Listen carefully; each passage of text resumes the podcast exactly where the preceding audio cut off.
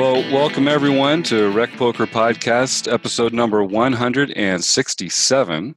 Steve has a family medical situation tonight, so for the first time in 167 episodes, he will not be joining us tonight.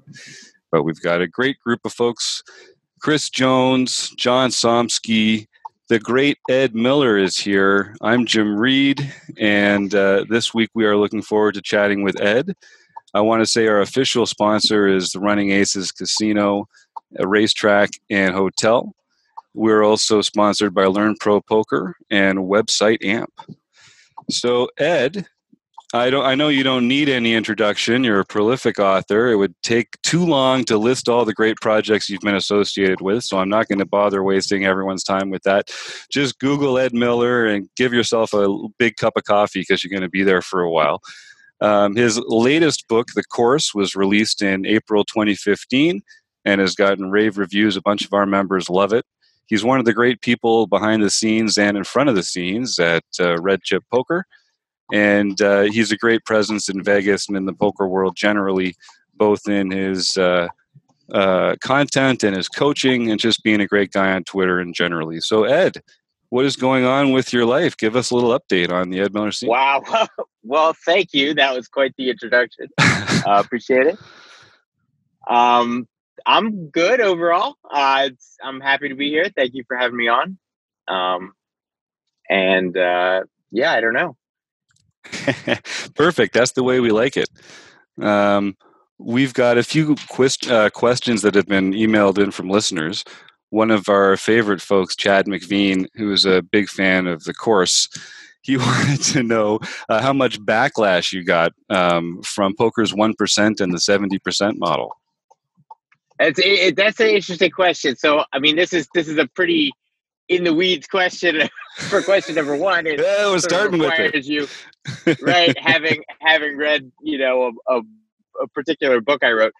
So that book, I would say, I mean, it's a fair question. I did get, the answer is, I would say I got a small amount of backlash for it. It's the book I kind of took the biggest risk writing. The kind of impetus for me writing that book was in around that time that I started to write that book. I had a couple students that I was coaching, and the students were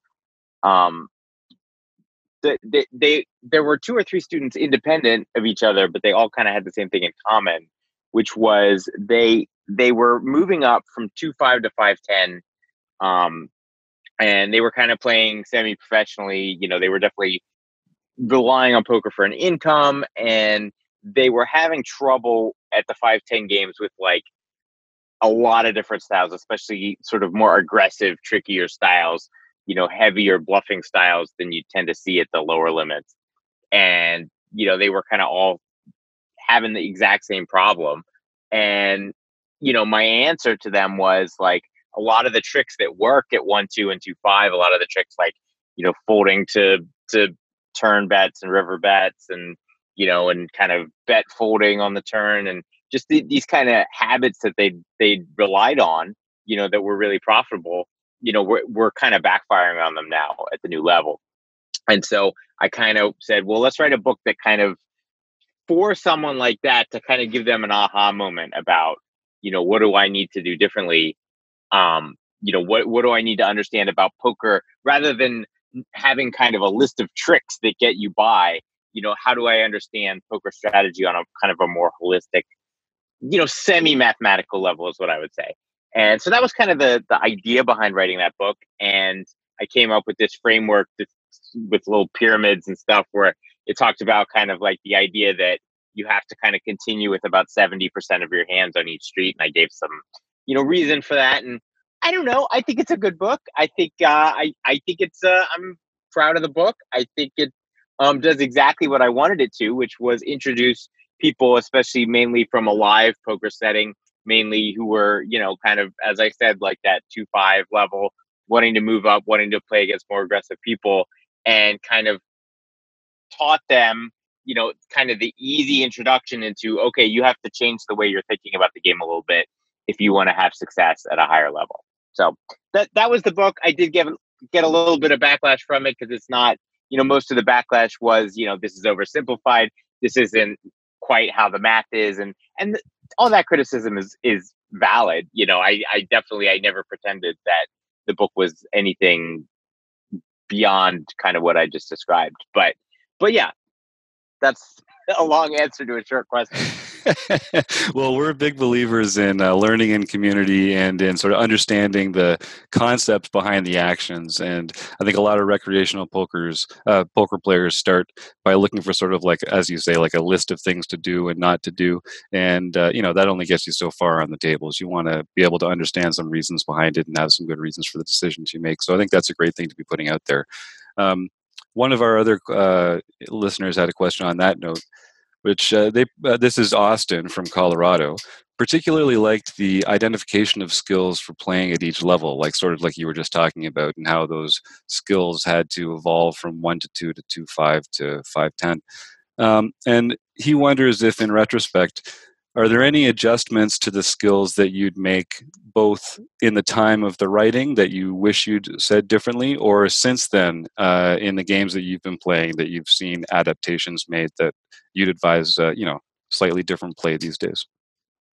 I mean, overall, I think, you know, as time goes on, you know, one thing is I'm kind of a no regrets person when it comes to writing, you know.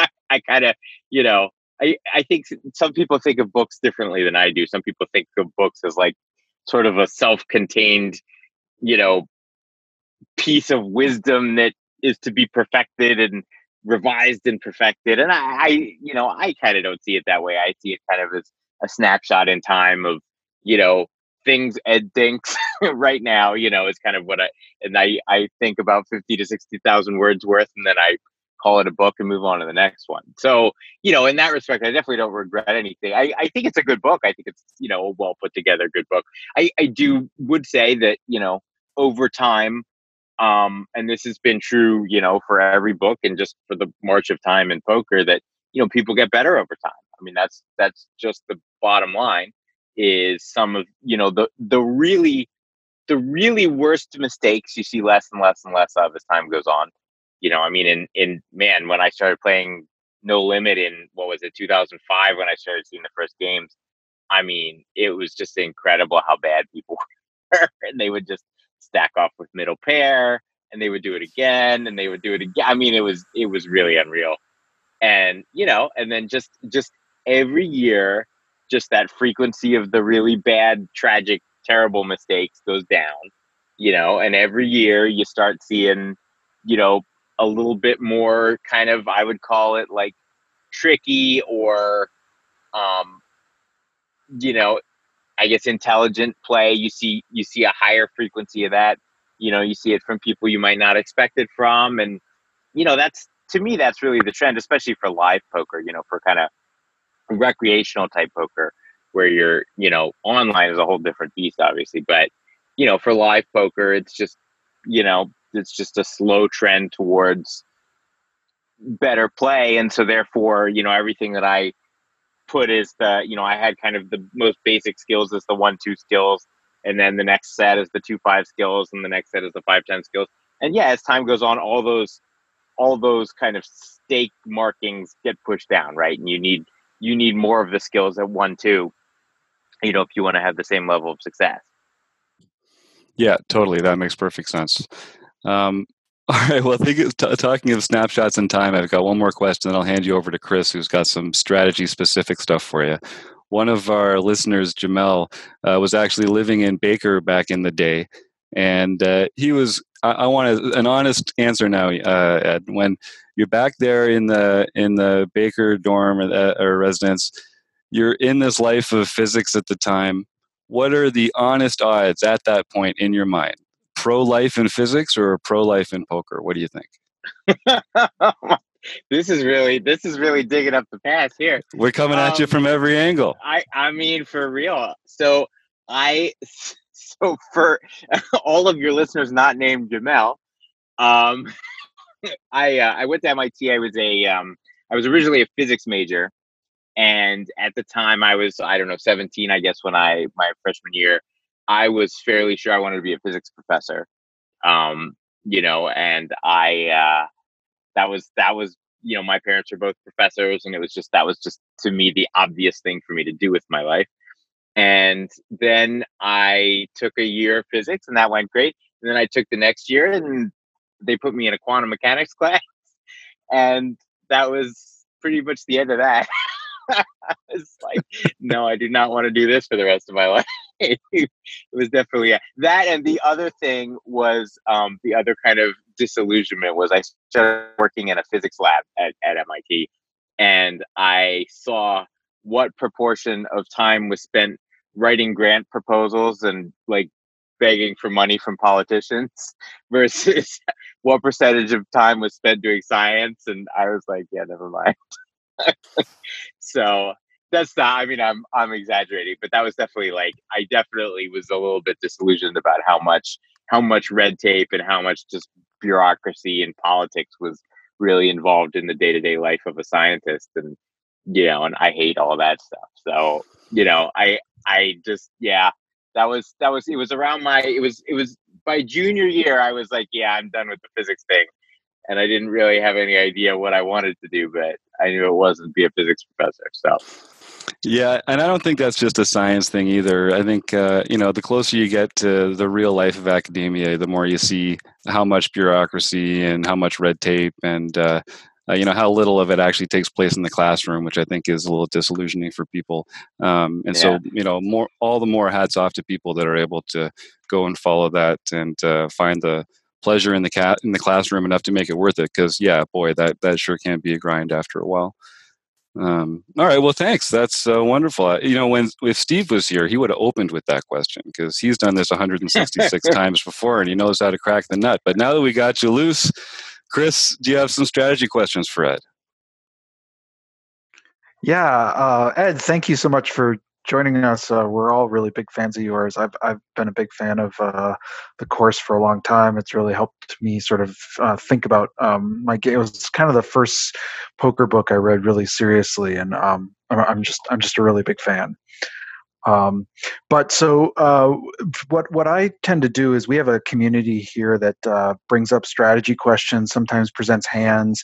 We have conversation in community, and then sometimes we bring that some of the things that bubble up from that to the podcast. And there's actually a hand, if you're willing to talk through, that I think was kind of controversial in the community, and we always like to get some expert opinions on them. So if you're game, I'll kind of give you a little bit of a presentation of what the hand is, and we can walk through some of the decisions that took place. Sure, I'll be happy to talk about it. You know, my only caveat is that I don't know if you know, but I've been doing a sports betting startup for the last few years, so I'm definitely on the recreational end of things more these days than after I wrote the book, but happy to talk about it. Yeah, no, I mean we're all very recreational here, so we think that you're at least a step above the rest of us. So it should be great. But actually, I want to talk about that sports betting thing in a second too, because that's part of what I wanted to actually ask you about. But so this particular hand, we're in a tournament. It's a tournament that had 409 entries. We're in day 2 of it. We're down to 36 people, so we're in the money, but we just made it into the money, and we're hoping to advance from that point on. We're at the 4,000, 8,000, 8,000 level. It's with a big blind ante, and we have 215,000 in chips, and we're in the hijack. So it folds to us, and we open, again, it's 4K, 8K, and we open to 16K with queen of spades, jack of clubs. Folds around, and we get called by the big blind, who has about 180K back. And it's all, I think this is all pretty, I mean, we could argue about whether you should be opening with queen jack offsuit, but I think it's all pretty standard until we get kind of the flop. When the flop comes, king of spades, nine of spades, three of hearts. And again, we have the queen of spades and the jack of clubs. And the big blind checks to us. What are you thinking about in this sort of situation? And is this a hand that you're likely C betting with? So I'd say you got me with the tournament question too, which was I was always more of a cash game guy, but I will definitely do my best. So in general, I mean, this flop is King 9-3. I would expect in most situations from the big blind to kind of be in a. Did you say there was a flush draw on the flop or not?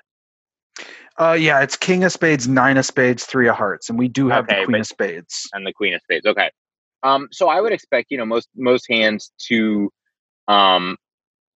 give up by the turn without a king, or a flush draw. That would be kind of my expectation here. So my inclination, and that's obviously most hands don't have, either a king or a flush draw that the big blind is going to have here. So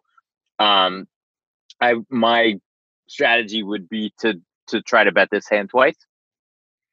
Mm-hmm. I would c-bet for sure. Okay. And I think that has not been the most controversial part about this hand in our community has been the turn. So in this case, we did c-bet. We c-betted for a little, about 16K. So a little bit under what we c-bet or originally opened for. And the big blind calls. And so now the turn comes the Five of Spades. So again, it's a King of Spades, Nine of Spades, Three of Hearts, and now a Five of Spades on the turn. And again, we have the Queen of Spades in our hand and the Jack of Clubs. So we've got a gut shot and now a straight or a flush draw. And the big blind again checks to us. And this is where I think the community has been pretty split on what should be happening here. Whether this is a clear check back, let's see how this hand develops. We don't have much yet. We have a lot of equity. We don't want to stick our foot into it here, versus people saying, no, we really need to continue here because of that extra equity we've picked up, and because there's so much we can represent, and it keeps our range uncapped. It keeps those flushes in our range where people were thinking we are very unlikely to check back flushes, so that if we check back here, so that was the kind of the conversation that was going on in the community. And it was very split. And I'm curious what you think about this spot here. Yeah. So, I mean, like I said on the flop, I mean, my intention would be to bet twice, bet the flop, bet the turn. I would bet the turn here for sure. Basically there's a lot of hands that can call on the flop. There's nines and threes and stuff. And, just other random stuff that can call a flop bet. Will tend not to continue here. So, I would tend to call. I mean, sorry, bet the turn. And, that's what I would do. Okay. And would you bet that pretty big, or would you bet that sort of half pot? Would you go kind of small, big? What kind of sizing are you thinking? I mean, this is sort of more where I'm more of a cash game player than a tournament player. Right. In general, right. In tournaments, you're going to have, more leverage, right? I mean, you're certainly on the money bubble there, and you're threatening somebody's stack with a smaller bet. So, in general, my bet sizing there would be smallish, I would say. I mean, I'm not sure exactly. The hand started with what, 25 big blinds, or no, less than that, right? Started with 20? Yeah, a little over 20, 25-ish, yeah. Yeah, I mean, I would bet small. I would expect most hands that I want to fold out to the smallest turn bet. I don't think you need a big bet. Right. Okay. And then lastly, so that we actually lead out for 32K, and we're called by the big blind. So it's getting serious here, and the river is the seven of diamonds. So we completely whiff. We've got queen high, but we do have the queen of spades. And then here's the interesting part. The big blind leads out for a very small kind of blocker bet, about 20K. Do we just give up? Is that small a bet? I mean, well, let's see. We've got, 20K. We've probably got 100 and let's see. We got 60, 30. We have like 120, 130K in the pot. So, I mean, it's interesting. I mean, it's to me, this would be a little bit. I mean, I think it's likely to be a king. I think it's probably what it is. And it's a king that doesn't want to have to face a big bet. Mm-hmm. But having said that, whether it's a king that's going to fold to a big raise or not, I'm not sure. But I would definitely, I would say, I mean, if it were a cash game again, I tend to raise those bets on the river, but I don't, I would be less confident in a tournament situation with, I would certainly consider raising for sure. Right. Yeah. I mean, it's probably a king is what I would guess. Yeah. I mean, it seems pretty transparently a king. It's just a matter of whether somebody's going to fold that king to a big overbet, I think, is kind of the other thing that the community was talking about. And it seemed, some people are like, oh no, you have to shove here, or there's no way they can call you. And some people felt, no, it's a little bit spewy to just shove your whole stack when you've got queen high, and they've clearly got a good hand. It's not, I don't think they're not doing this probably with a 9 or a 3 or something at this point. Yeah, I mean that the 20K seems like a little bit, unless I have my numbers wrong, the 20K seems like a little bit of a large bet to, like, I think I'd probably fold there. Mm-hmm. It's I would say it's read dependent. I mean, I definitely don't think it's, if someone told me, no, I definitely thought raising was a good idea here and it didn't work out, I wouldn't say, you idiot, why would you raise? Right. I definitely have made that raise a zillion times with cash games, and it's a very profitable raise in most cash game situations. But here, that 20K bet is, I don't know, I don't see that as a small bet in this tournament situation. Mm-hmm. That doesn't, you know what I mean? That seems like a king, queen, or somebody who's like almost wanting to bet for value / control the pot size / not get raised, right? Type of bet. I if it were more like a 10K bet, I don't know. Maybe I'm reading too much into the bet size, but I would probably just fold. Fair enough. Well, just to shift gears too, I kind of wanted to talk a little bit about, since you are so involved in sort of sports betting scene these days, I just kind of wanted to talk about where you think first of all, what drew you to that? Have you always been sort of interested in that? And then secondly, where you think the sort of the parallels lie between the sort of the poker world and the sports betting world? So it's interesting. So I got involved about 5 years ago with the Daily Fantasy Sports when the Daily Fantasy was like, it was blowing up. Really was blowing up from having enormous investment, like 9-figure investments in the space. But it was, to me, it was a very beatable gambling game. It was sort of the same thing that drew me to poker initially, is, hey, this is a gambling game where you can, win at a really good clip. And there were other things about it that were attractive. But that was it, and so I was like, hey, let me go do that. So I did that. And then I kind of connected with my current business partner, in that moment of time through the fantasy sports. And now we're starting a non-fantasy sports, more of a sports betting startup.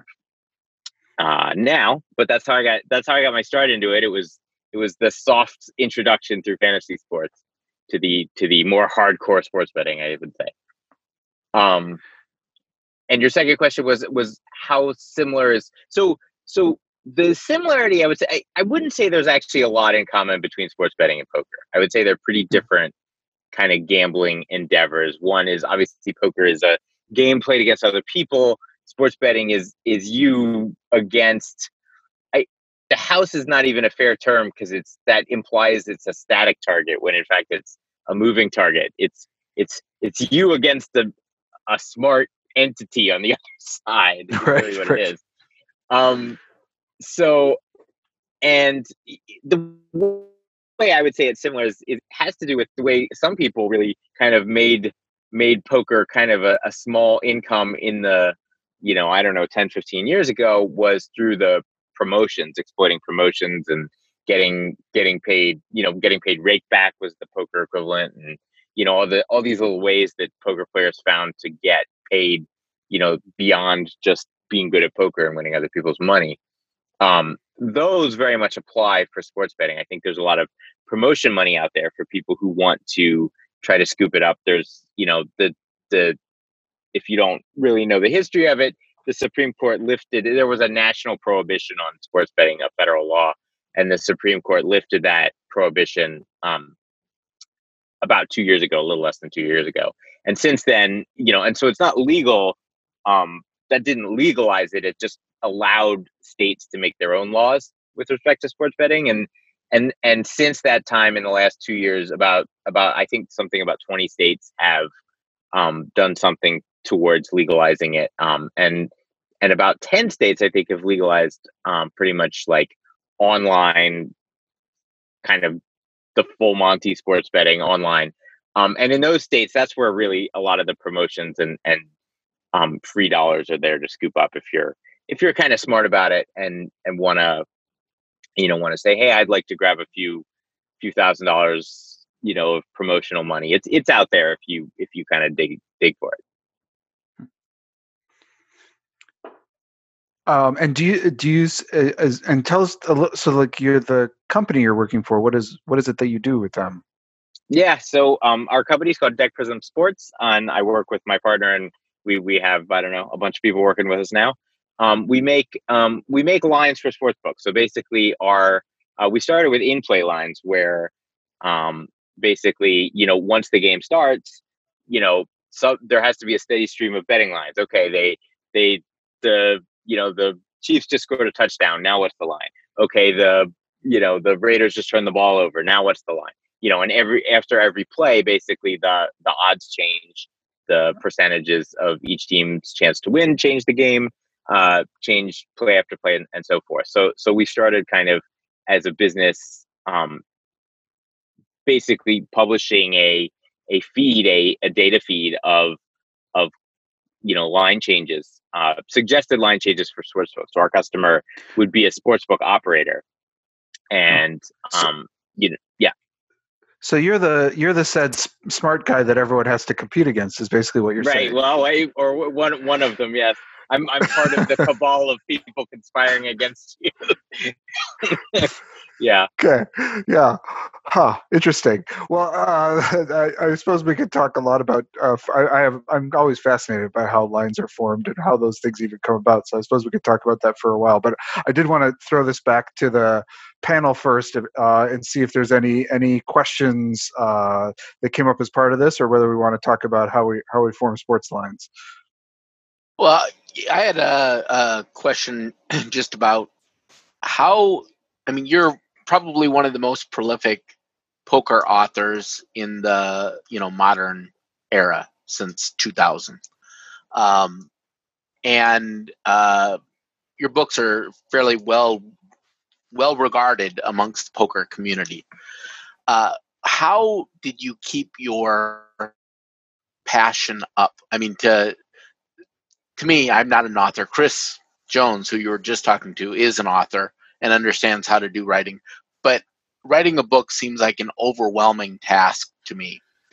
Writing that number of books all on poker seems like that's even more overwhelming. And yet you've done a fantastic job. So how did you manage to do that?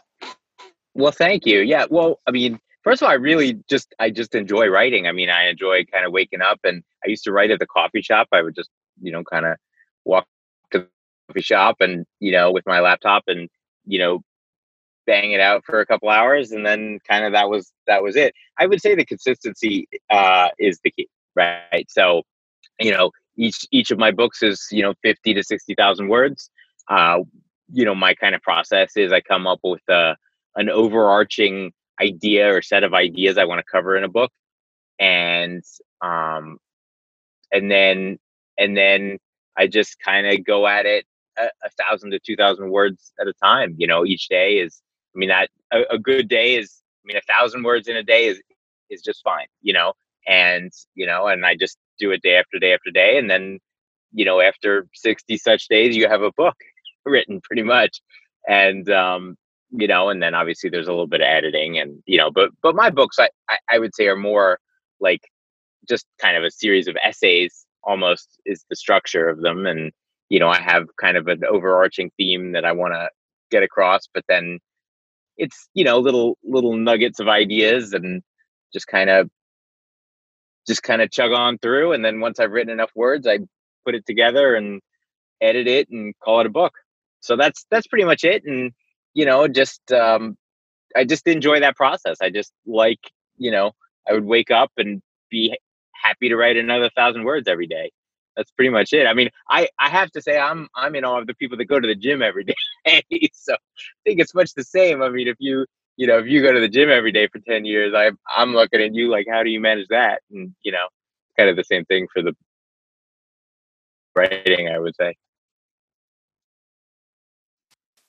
And what drew you to writing so many poker books? I mean, were you just sort of you were steeped into the poker community, or what was it about poker that drew you to it? I was playing poker full time. So that was my job. I mean, I got a job after college, and then that kind of didn't work out. And I fell into poker as a professional poker player for a few years as a kind of between jobs thing to do when I was in my 20s. And then I got burned out on that is what happened. I didn't like the long hours and the, to be quite honest, the swings and the, all the things that are negative about being a professional poker player were starting to get to me. And I said, well, maybe I'll just go do something else with my life. But that was like exactly the time that, Chris Moneymaker won the World Series, all that like blow up was happening. And I said, well, I can't just, leave poker while it's exploding. That would be profoundly stupid. So that was really my idea for writing the first book. I said, well, what can I do? I've got this skill. I can make a living playing poker. Presumably now there's a lot of people who would love to do the same. So that was kind of the original idea for writing the book. And then my first book, which was in 2004. And then I just I don't know. I liked writing. I after I wrote that book, I said, let's write another one. that was pretty much it. To that point, through 2015, the main skill I had was playing poker and, winning at it. So I kept writing about poker. And so now as a fellow recreational player, although I can't believe I'm calling Ed Miller a recreational player. How often do you play, and what keeps you? What brings you? What parts of the game do you still enjoy? So I haven't been playing. So I started a business. I just recently declared myself CEO. So I'm the CEO of a business, and a CEO of a business does not have much time for poker. But no, I do like it. I actually like to play mixed games. I think it's fun to play all the different games. I also think it's a little fun because the people who play mixed games tend to be a little less serious. There's fewer of the backpack hoodie types and the, I don't know. There's more like, it's a little more low key. So I like that. I like No Limit too, some, but yeah, the fun is it's something to do that's different, and I've always liked poker. I'm sure I'll go back to playing a little more seriously, at some point. But I would say that's the, it's kind of an intellectual challenge, and it's fun to gamble, and it's you know, it's always going to be with me for sure. Great. Well, Chris, did you have any other strategy questions you wanted to get to, or should we?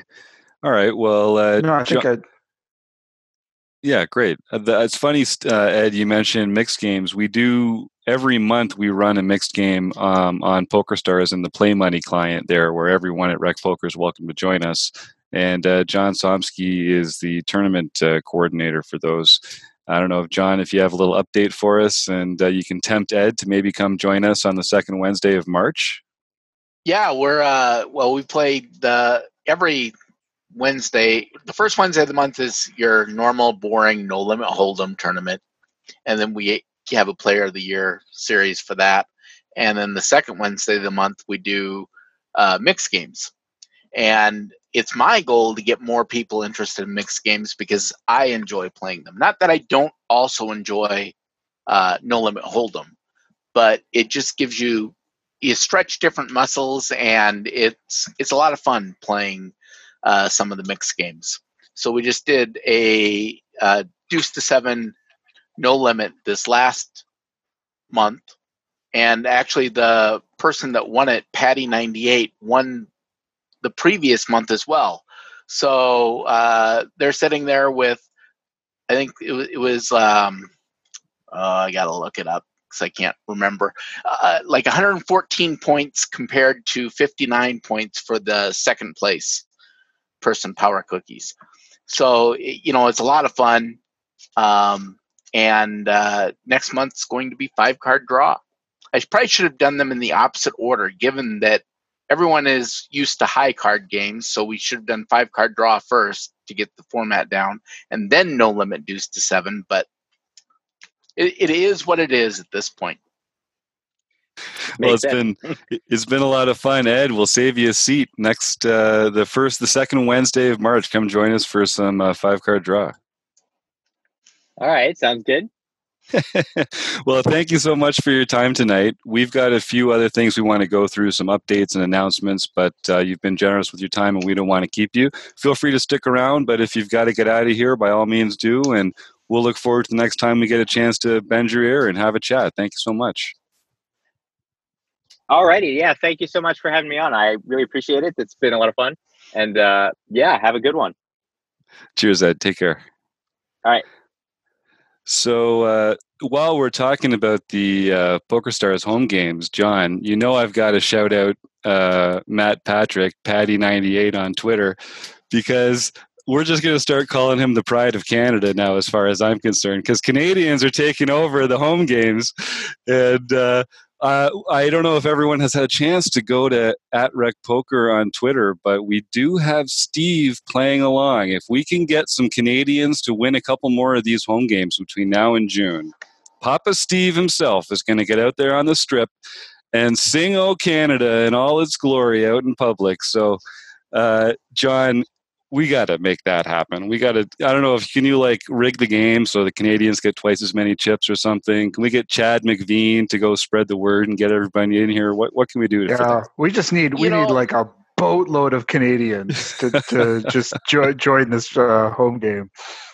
Well, what's interesting is I got an email from Steve saying, hey, is it possible to shut this whole thing down if another Canadian wins?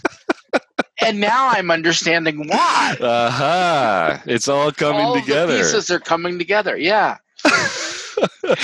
So do come out.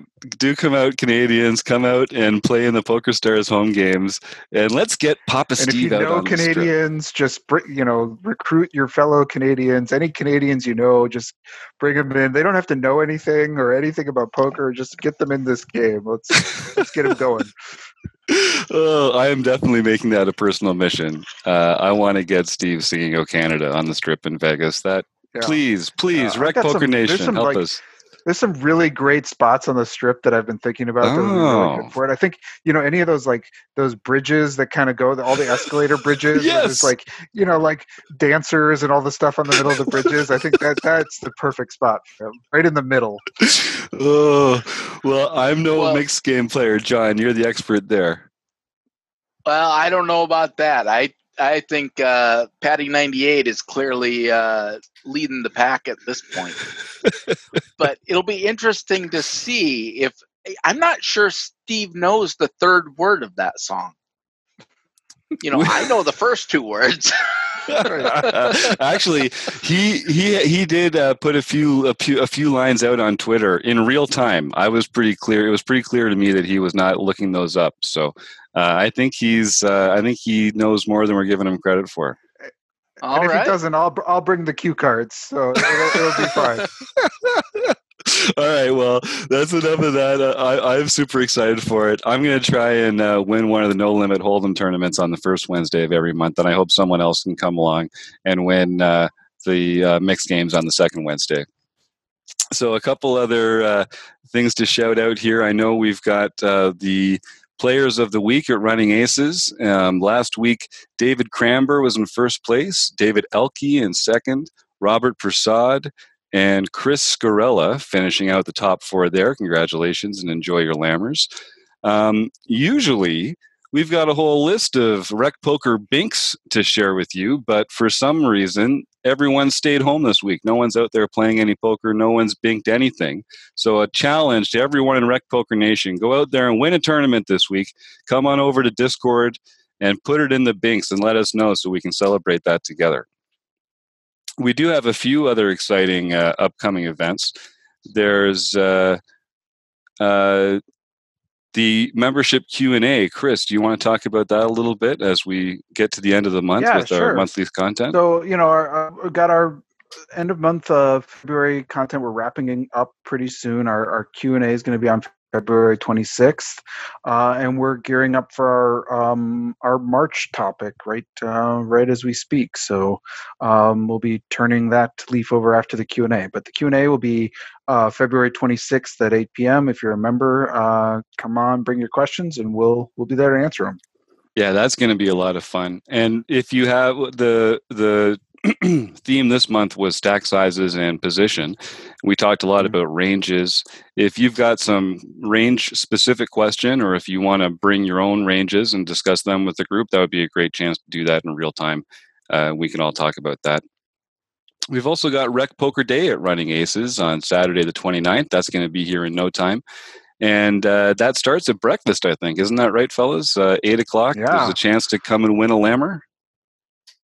Yeah, so 8 a.m. to 8 p.m. on February 29th, which is Leap Day, at the breakfast. If you have any players who, in your world, who maybe have only played in a home game or have always wanted to play at a card room but have never come, bring them along, because we're going to be talking about a little bit about how to approach your first tournament in a card room at breakfast.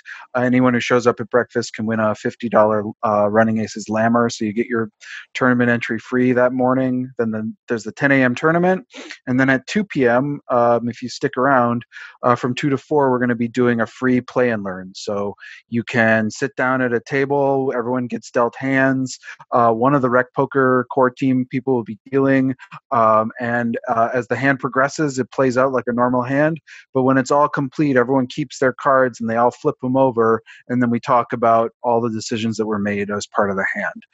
It's a really great way to learn poker. It's a really good way to meet fellow poker players. So it'll be a really great time. And if you're playing in that, you can also win a $50 Lammer. So there'll be lots of fun opportunities throughout the day. We'll also be doing a few podcast interviews. We have got a table. We'll have merchandise. It's going to be great. So come on down.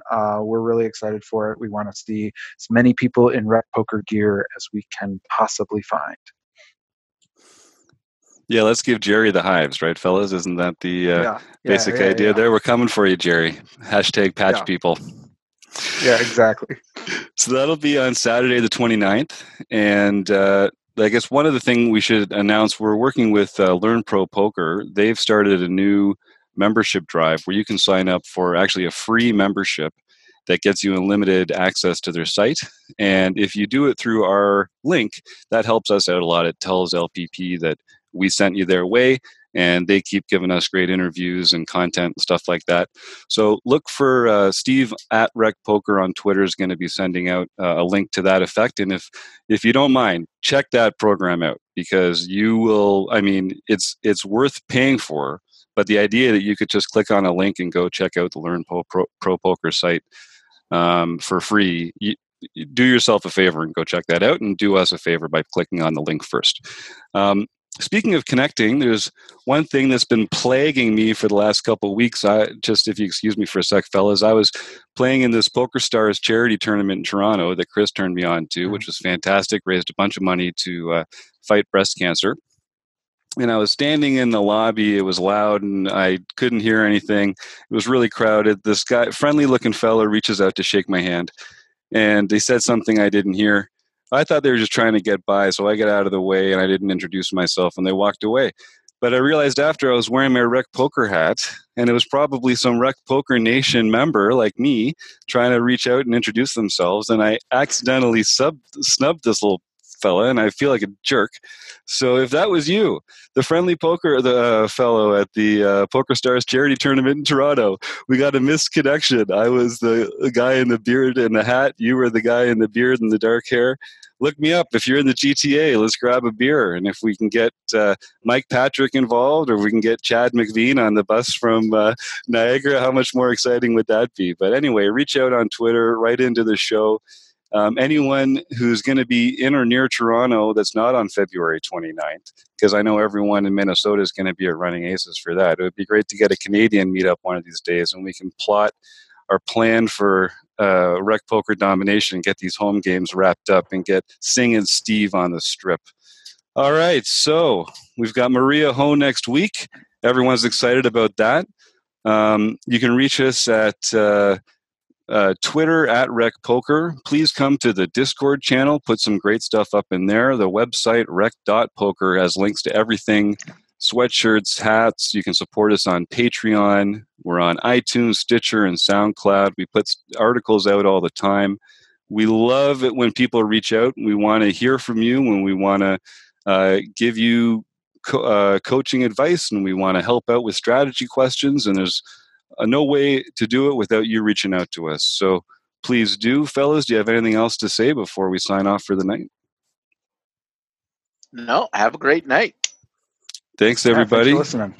Yeah, we'll be right back on track next week with the one and only Steve Fredlund. Steve, we're all rooting for you and your family, and hope everybody's doing well over there. And to everyone else in Rec Poker Nation whose family is struggling this week, you're in our thoughts as well.